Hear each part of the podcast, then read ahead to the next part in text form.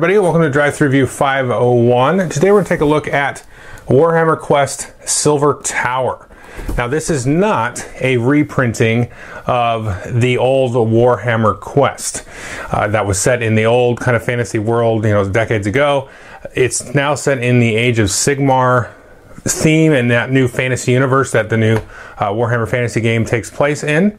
Uh, let's jump into exactly how the game works and all the cool components and stuff that you're going to get with this.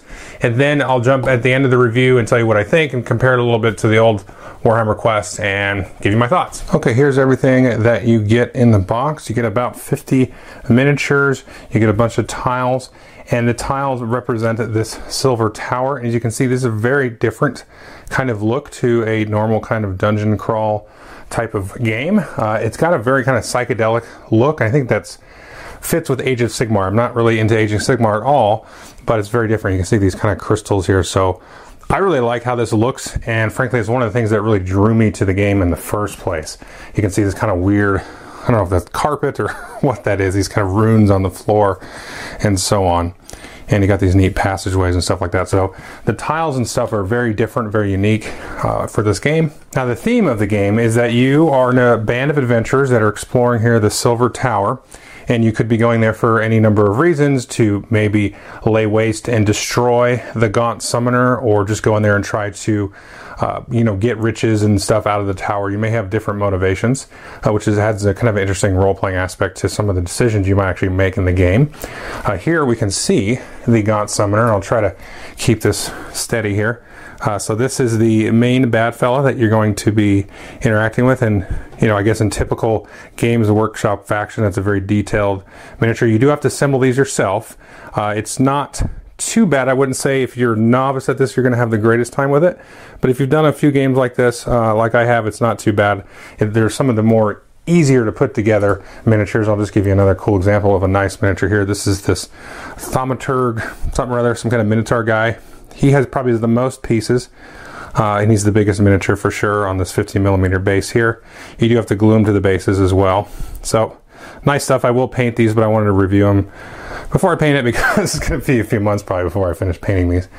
Oh, and while we're looking at the miniatures, we'll just take a look at some of the heroes here. Here we have uh, one of the knights that you get. This is really cool. I think this is sort of your stereotypical, prototypical Age of Sigmar character there. Pretty neat.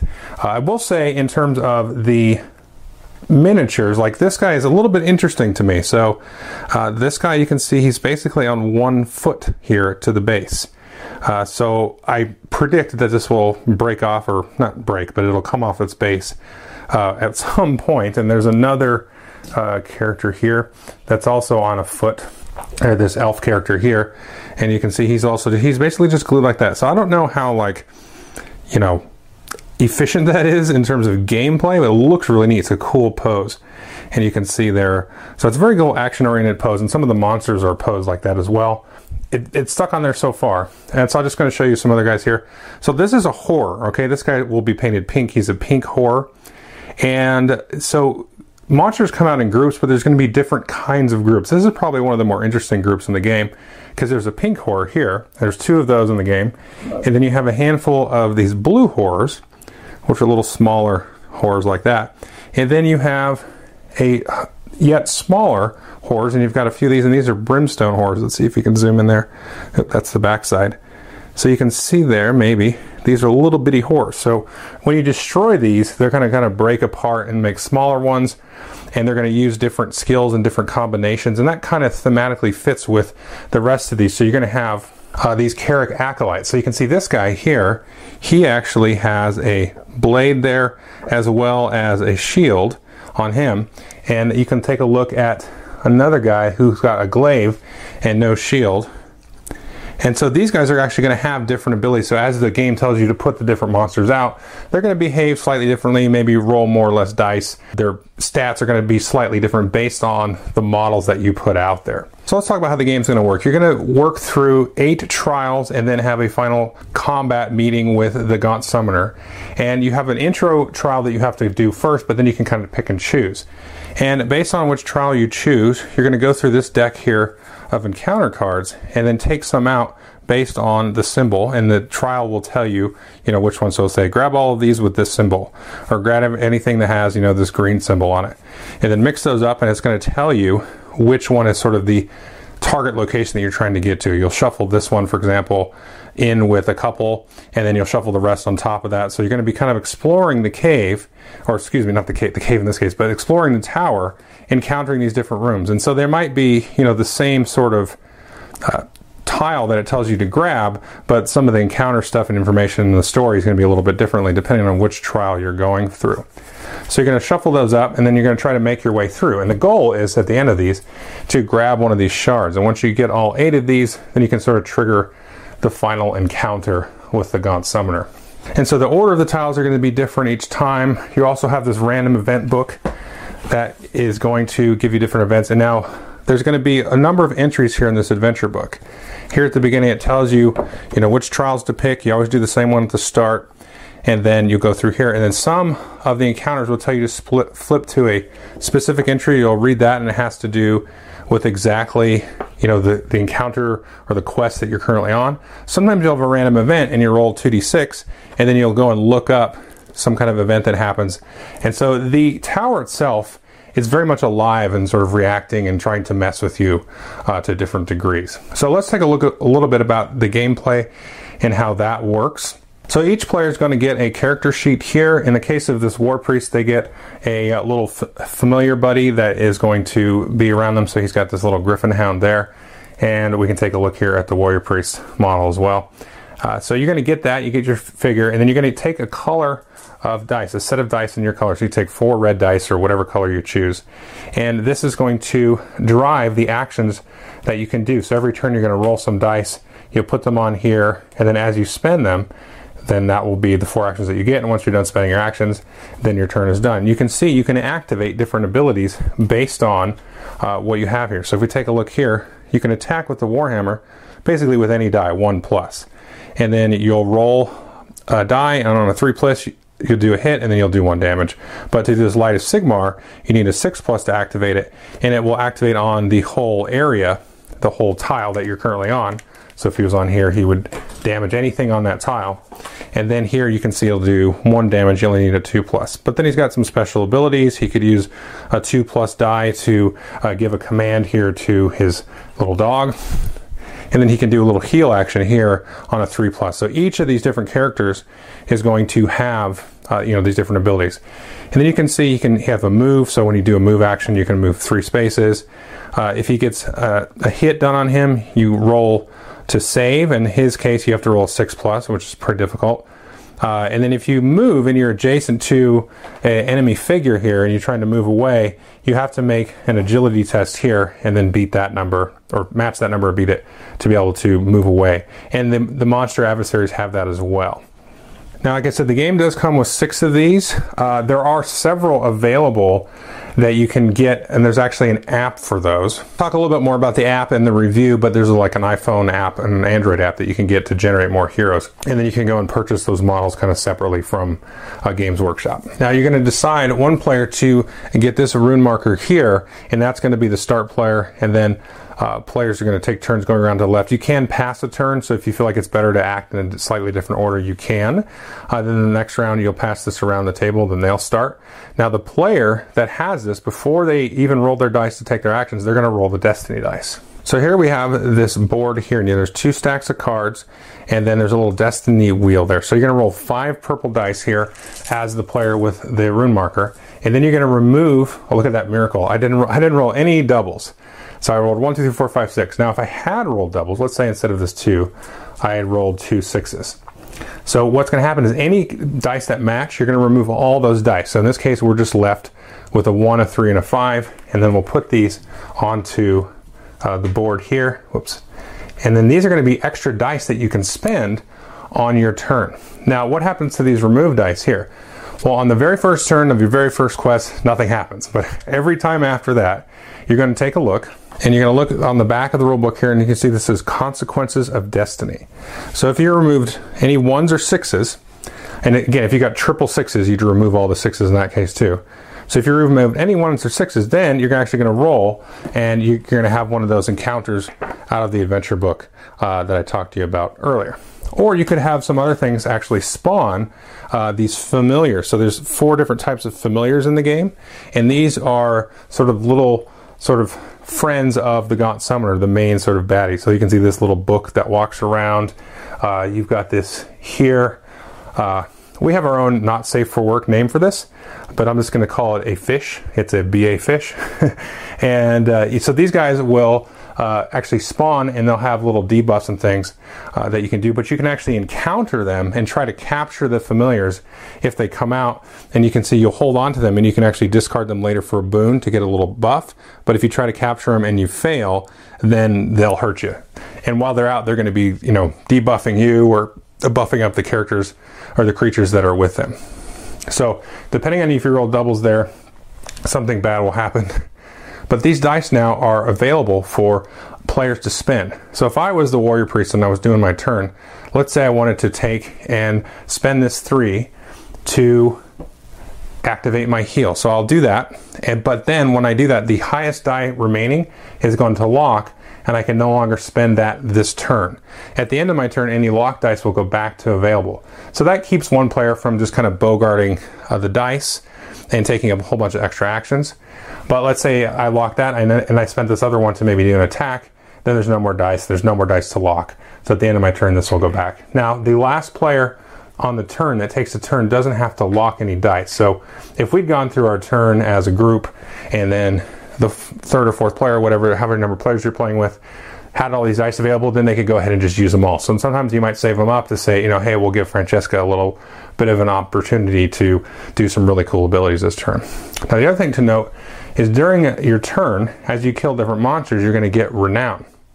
Now, each player will have a marker, and this color will match uh, the dice that you're using. So, if we're using the red dice, you'll, you'll be the red marker. And Every time you kill a creature to gain renown, you're going to move up this track, like so. And each character has a renown ability. So, if we look here at the Warrior Priest again, if Sigmar's Boon, that's your heal ability, heals two wounds in a turn, you'll also gain a renown. So there's all kinds of different ways and strategies and things that will kind of force your player to maybe run in there or be a little crazy, go in and try to act as a tank. So those kind of renown abilities will sort of balance, you know, with the rest of your abilities. So you get more renown as you go. And then every time you make kind of a full lap around this, you're going to be able to take and draw two skill cards. And you'll take a look at these and you'll keep one and then put the other one at the bottom of the deck. And then you may or may not actually get to keep these four future adventures, which I'll talk about in a minute. And over here, these are treasure cards and different effects will give you treasure cards that you can spend and hold on to. And you may or may not be able to keep these as well. Uh, if you do use them, that's usually always, I think they're all discard abilities. So it's a one shot use for these. So again, the start player with this marker will roll the destiny dice, and then each player at the beginning of their turn uh, will roll these dice. You don't roll it until the start of your turn. And then in addition to all the actions and attacks and things you may have here, there are a few sort of basic actions, and they're on the back of the rule book here as a reminder. You can explore, move, or recuperate. So move is very simple. You spend a die, and then you can move up to your allotted move value. Again, rolling agility if you're adjacent to a figure at the start of your move there and you move that many spaces. If you're at the edge of one of these doorways here, these kind of like mystical looking portal doorways, you can spend a die to explore, and that's when you'll grab a card off the top of the deck of these encounters that you've shuffled together. Now, this is a very, very interesting thing because let's say you move into, let's say we had moved into here, right? And there's actually two exits. So, what you'll do is you will take what, whatever your deck is that you assembled and start dealing cards off the bottom to each of these exits. So this is kind of an interesting way. So you know these encounters are where they are, but you're like, okay, I think the encounter we're going for could be over here, but maybe we're not ready for it because sometimes there's not necessarily a prerequisite, but there's stuff you want to do before you get to, you know, the final boss encounter. So you might try to go a certain way. So these will kind of split up and it gives you kind of interesting choices. And then as you kind of move your figures through, at the end of your turn, you're going to see uh, what kind of adjacent uh, figures and uh, tiles are there, and so the tiles will start to drop off. Uh, so it's basically the tile that has the most heroes on it is sort of the current tile. Anything adjacent to that, and anything adjacent to those, so kind of like three tiles away or two tiles away, is going to stay, and then eventually these will start dropping off.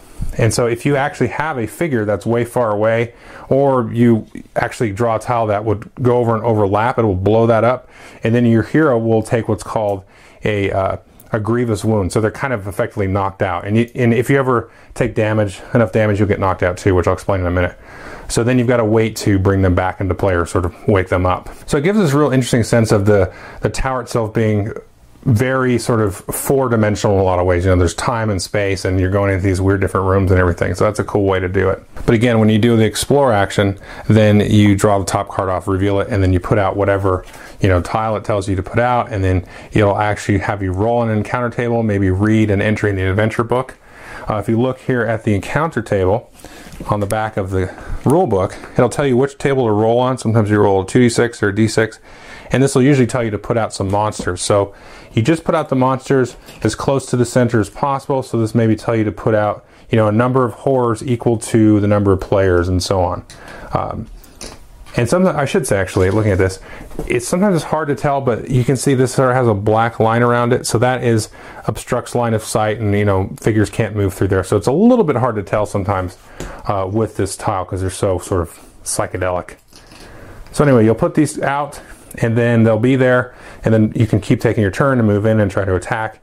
Once all the players have done their turn, then you'll activate the adversaries. And again, you're going to go into uh, the rule book here, and you're going to look at these different groups. Now, I'm just going to spoil the review a little bit. This is a little bit of a pain to keep going in the book. So what I did is actually printed out a lot of this stuff uh, on some cardstock. And so let's say these horrors here activated. And so you're going to take a look. Um, you, it, this may have some information that you, you really need to read as you spawn them because different things might happen or you need to kind of know what the different models and stuff might do especially with the gaunt summoner. Uh, he's got some different effects. And the way that you uh, the way that they behave when you kill them might be a little bit different. But this is going to show you what they're capable of. Now these horrors like i told you there's uh, blue pink and brimstone horrors and so they have a different move, attack, and their vigor is their hit points. So based on which one it is, pink, blue, or brimstone, you're going to have that number. What you're going to do is you're going to pick a group. So if there's a horrors and then there was the acolytes, you pick one of the groups. Uh, whoever is the current holder of the rune marker can make the decision. You pick whatever order you want. Then you roll in the behavior table, and then these will do different things based on what you roll. They might try to, you know, back away from you and do some range fire. They may even try to run away and escape. They might be very aggressive and try to focus around one of the heroes. And the way combat works, and it works the same for the heroes and the, and the villains here, is you're going to roll, you've got the two hit number there, like that, so you're going to roll two or three plus, and then you'll have a kind of damage. So you do damage, you know, one damage or D3 damage. There may be modifiers out there. Uh, if you get a stun, on one of the adversaries, you'll put this little stun marker on them, and that means they don't actually activate during their turn, and then the stun marker will come off, so they kind of skip a turn. And then once you do enough damage to them, like I said, uh, unless you're playing with the horse, you, will just take some renown, but these will actually break apart and go into smaller and smaller horrors and so on. Now, in the case of the heroes, if damage is done to them, they get a chance to save. So if I got two hits on me, then I would need a four plus to save. So I'll roll these two dice. And so neither of those was able to save it. The Knight Questor has a cool ability. If you actually get a save with a six, then you get some extra renown. But as you take damage, you're going to start to fill in these dice slots here. And then you can get healed and you'll remove those. But once you fill this in, then you're not going to be able to use any dice except for possibly the Destiny dice. If you take another damage at this point, then you're grievously wounded, uh, similar to if you get left behind in the dungeon. So you're going to take your model off of the board and leave him there. And then the next time you have what's called a respite phase, or basically get to camp for a turn, uh, then he can come back on the board. He'll still have his wounds, but then you'll be able to roll uh, a d3, you know, which is a d6 divided by 2, and then remove that many wounds. Now let's talk about the respite phase. If there are no adversaries on the board at all, then all the players can regroup in the current area, and that's just where the most heroes are. If it's a tie, then whatever the newest explored one. So everybody will regroup there. When you do that, you're going to roll a die and then add the number of skill cards that characters have in front of them. So if you have a total of nine, you have two of these and you roll a six, you're going to get an eight. Uh, if that happens, though, if you roll a nine or higher, then you're going to be ambushed. If you're not ambushed, then you can choose to either heal or search. So you roll again D3, and then you heal that much, or you can roll to search. If you roll a four or higher, then you'll be able to draw a treasure card off the treasure deck. And there's other events and things that allow you to get treasure as well.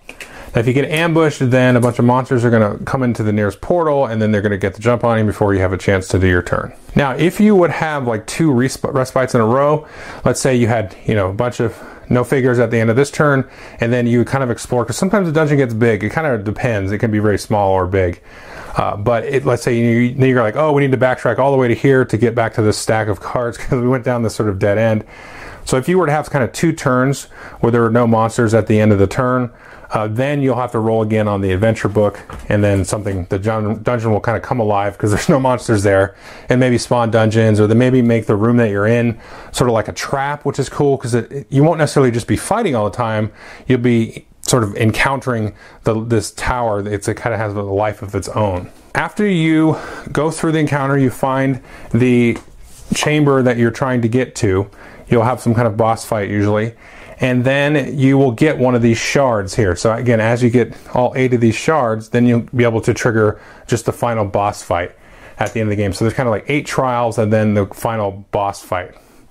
Uh, and you can kind of go in and redo trials. It's it's very mystical sort of theme, but I'll talk more about that in the review.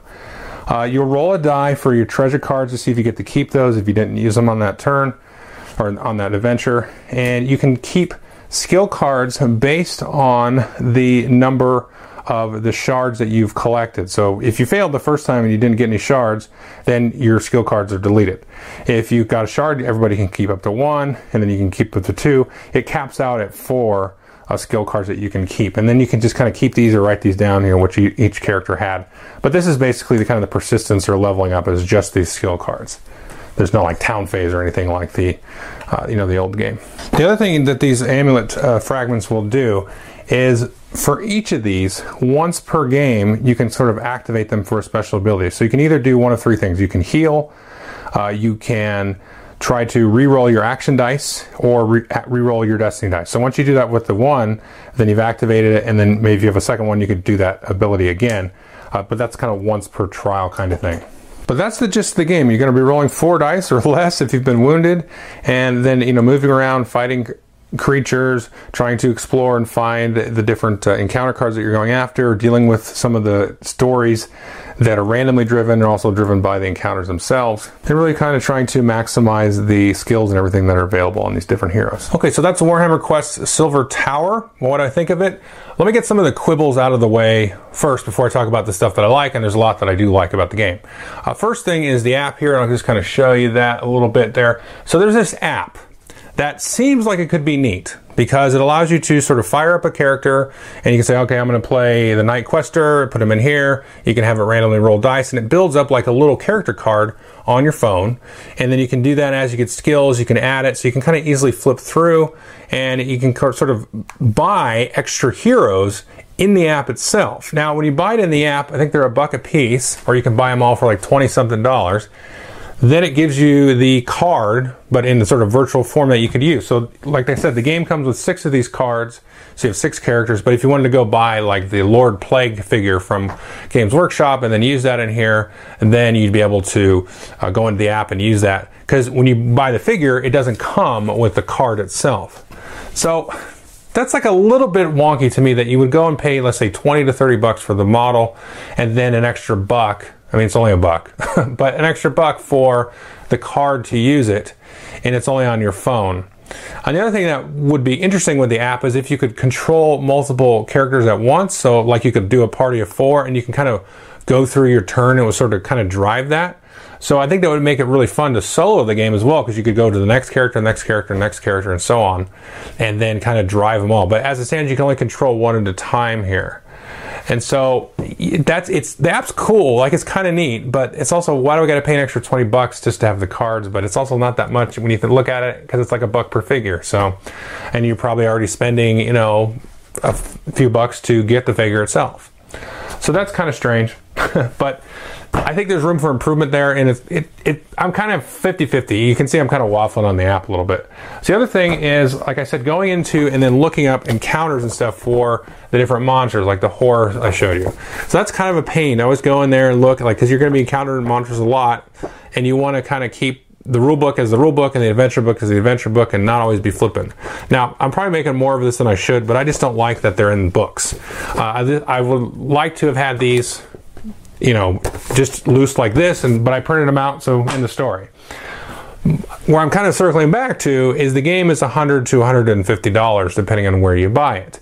Now, granted, you're getting a boatload of awesome miniatures, so that more than makes up for the cost. But sort of from the board gamer mind, you're kind of like, well, if I'm paying 100 bucks for a board game, then I want everything to be really well polished. And so the miniatures meet the mark, exceed the mark.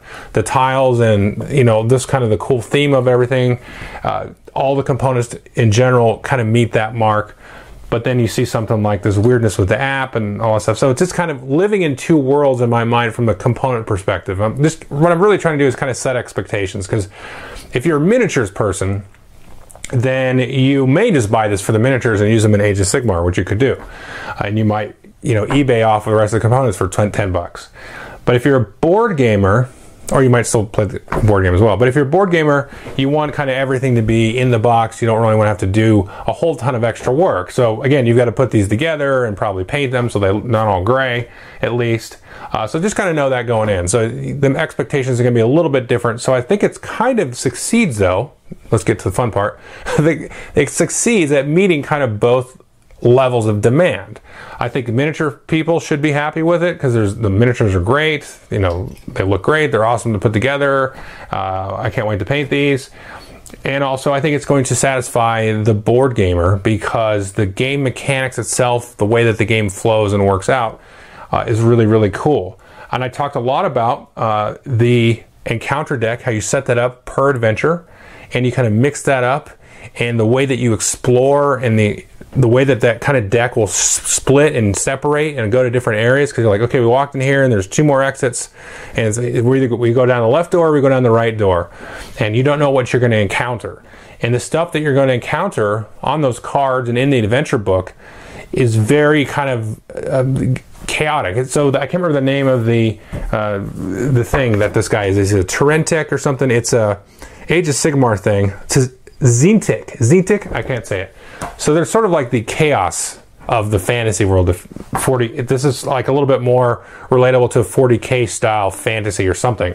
Like I said, I'm not into that whole world at all.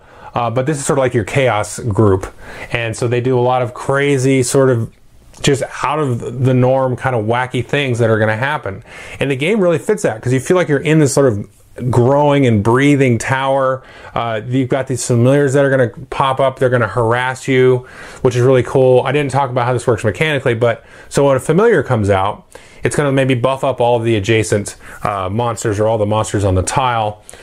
And when you you can actually move on to the same space as a familiar, and then you try to immediately capture it. Now, if you fail to capture, it's going to do something like you know hurt you or blow up all the rest of your dice that you haven't spent that turn.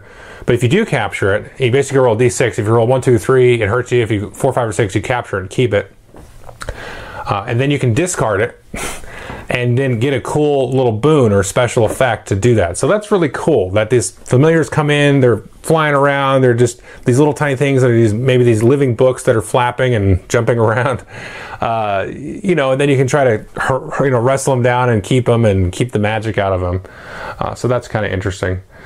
Um, now, the thing that this doesn't have that the old Warhammer Quest has, and I think a lot of people kind of miss, is the sort of epic campaign. You get experience points, you can go to town and have a little town phase where you roll a d6 to see if you got mugged, and all that kind of stuff. And it kind of could be this open ended sort of role playing experience. Now, this doesn't have that because it's strictly nine trials, and that's it. Now, that's going to be very different based on the heroes that you play with and kind of just the randomness of everything that's going to happen combined with the encounter deck and everything. I really like this for what it is, though. I don't think it's going to even replace Warhammer Quest at all. Now, I feel like that's kind of been replaced to a degree by Shadows of Brimstone, which is like your whole open-ended campaign with a town phase and all this just crazy, huge, just a massive amounts of of material that's available for that. So I think if you want that game, it exists right now readily. You can go get Shadows of Brimstone. This is more akin to uh, uh, the World, uh, excuse me, the Dungeons and Dragons adventure board game or Galaxy Defenders, any of those kind of co-op dungeon crawls, that's where this goes. Now, this is more like playing Claustrophobia, which is actually a two-player only game, but it's also a dungeon crawl. But this is more like a co-op Claustrophobia with more than, you know, two players. And it's really neat. The dice mechanic in this game is awesome. I love how it works because you roll your dice. Uh, you know, you've got your different possibilities. You've got the Destiny dice that you can use. But even that Destiny dice thing is really neat because you roll it and you roll a bunch of doubles, and then the dungeon just kind of backfires at you, and there's just familiars everywhere, or there's some kind of encounter that's going to happen. Or you can have a really good Destiny roll, and then you've got all of these extra actions, and you really kind of are discussing about how to best use them and stuff.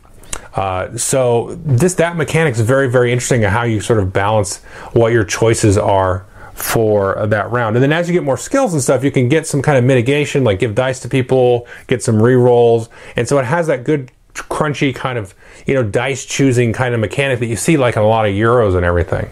Uh, so it's very neat. And it, just that destiny dice i keep going back to that because you can have a turn where like the destiny dice are just like they hose you and you're like why? I don't even want to roll these now. Because you're you're not doing that great in an encounter. It's like please i don't want to roll the destiny dice because our backs are already against the wall and then you roll it, and then like you get a miracle, like you saw in the video, and you roll like you get to keep four of them, and you're like, oh, oh my gosh, now we have all these extra options. So it's a real kind of morale swinger that that Destiny thing, and it fits kind of thematically with, you know, kind of being lost in this weird tower that really doesn't sit in a time and place. And you know you kind of feel like you're going into other dimensions. And just kind of the mechanics of everything really lends itself to this theme which is very very unexpected actually for me. You definitely feel like you're lost a lot of times. Like it feels like you you've walked in this tower and you should never have walked step foot in this tower, and it's going to conspire against you. Um, and some of the the way some of the skills and some of the encounters really kind of back all that up. Um, so yeah, so the persistence is very simple. You keep maybe some treasures to some skills, and as you go along, you can keep more skills. So your characters will definitely level up. And uh, so there's there's a little bit of that, and it, again, it fits the theme of this, where you've just you've walked into this tower, and you've really made a gambit by stepping in here in the first place. And the way that that first trial also unfolds, and then you kind of see what you have in store for you after you sort of have this conversation with one of the characters. I don't want to spoil anything. And the way that goes, and then you sort of have to go through this sort of gauntlet that he presents to you the combat is pretty neat. The only that's probably the weakest part mechanically is you know you roll a d6 to see if you hit, and then you know you roll a d6 to see if you save on a hit. Um, so that's a little bit on sort of the basic side, you know. But I think it kind of is mitigated by just kind of the overall dice placement thing. So I, I, know a lot of folks don't like a d6 combat where it's just very straightforward. It's kind of, you know, do I succeed or fail based on what feels like random luck. Um, but the way that the abilities go, and you can kind of, you know, possibly have re-rolls or again, you know, use dice in different ways kind of gets around that. So you can say, oh, you're at the end, you're still having the combat of a d6, but based on all the different special abilities and stuff that you can do, you've set yourself up a little bit better to not be so reliant on that. It's kind of difficult to explain without going through a lot of skills and everything, but uh, yeah, so I definitely recommend the game. Again, it's a little bit on the pricey side, but the quality of the miniatures and the components and everything uh, is really neat. Uh, you can, like I said, go and really kind of flesh out the game. You can just go to Games Workshop. I know there's an expansion coming out uh, that I've already ordered, but it has four heroes in it. But again, those don't have the cards for the heroes, which is a pain. Um, so what I did is actually went to where are those? Oh, here. So I went to Kinko's and print, printed them out. So I, I mean, I got online and found a Photoshop template and printed these guys out just so I could have nice looking cards and, you know, for some of the other characters that I'm going to be getting. So it's cool that you can like take in there's like 25 different heroes that you can go and find like oh that one looks cool this one looks cool and go add you know get like five or six of them and add them to your game but then it's kind of a pain to go and you know I have to go into the app but then I have to be on my phone to use the character I mean I'm not against apps and games I mean if you watch anybody who's watched this channel they know that but it's just it's a little bit clunky that part of it but on the other hand you can just go do what I did and but not everybody's going to want to do that so I highly recommend the game. It's really fun. It's really interesting. It's a very different kind of dungeon crawl. I think it it uh, if I had to kind of compare it now to you know the new Descent with the app that Descent has, you know those these two are probably right up there with each other, and then Galaxy Defenders uh, is also right up there in that kind of upper echelon. I think of some of the better uh, dungeon crawls uh, that are out there that are co-op and everything. And I think folks that are more into, I think if you like claustrophobia though, you really got to take a look at this one. Now, claustrophobia is one of my favorite games, and this really feels a lot like uh, claustrophobia, but just, you know, you can play it multiplayer, first of all, and it's a little bit more, I don't know how to say this, but I think just because there's so many different characters that are available that you can get, it seems like this is going to be a little bit more living and breathing. And if they do support it, uh, then it's going to be something that's kind of worth your initial investment of the hundred bucks, and then you can kind of trick it out as new things come out for it. Um, but I, the takeaway for me is really the theme, and that's what what really roots the game for me into something that I really enjoy. Like if this was your standard kind of dwarves and elves and knights and all that going into a dungeon, finding the wizard and all of that kind of stuff this would not really work. But because they're in this kind of bizarro Age of Sigmar world with this weird guy, this gaunt summoner thing, and it's the living, breathing, chaotic tower. It really, really works, and that to me, what it kind of makes it special in, in my mind, is that because all of these other dungeon crawls, Descent and the the D and D games, and a lot of these other ones, are just your traditional like, hey, we want to do a dungeon crawl too. And this isn't like an also ran, you know, it's not like it's like oh me too kind of thing, or let's cash in on the Warhammer Quest thing. I mean, they are kind of doing that a little bit, but it is Warhammer, the new Warhammer, and it does fit the co-op dungeon crawl. But everything that they've chosen here really works well together. All the mechanics with the theme, you know, it, it really comes alive. And so it feels very immersive because of that. It, I mean, it feels like you're in this tower, not just in like a cave or you're in some wizard's tower that just kind of is stagnant, you know. It's very much a living, breathing game. Um, and the difficulty and all that stuff, it really, really works. It's, it can be I think difficulty is perfect actually for it.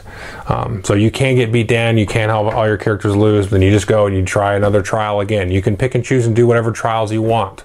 It works really, really well. So I highly recommend it if you if you can afford that initial investment and you want to spend some time with it. I think it's it, with this the miniatures are you know I think you want to paint these, you want to create the photocopies of stuff, and really it's got that kind of hobby aspect to it that you really want to put into it.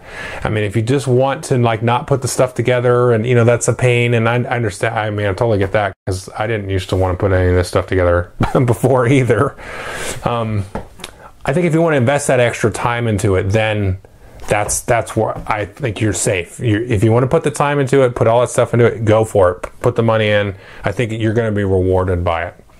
Um, but anyway, so anyway, that's uh, Warhammer Quest Silver Tower. Not like the predecessor, but I, think a unique and special thing on its own. So I, I know I talked really long there. I apologize, but thanks.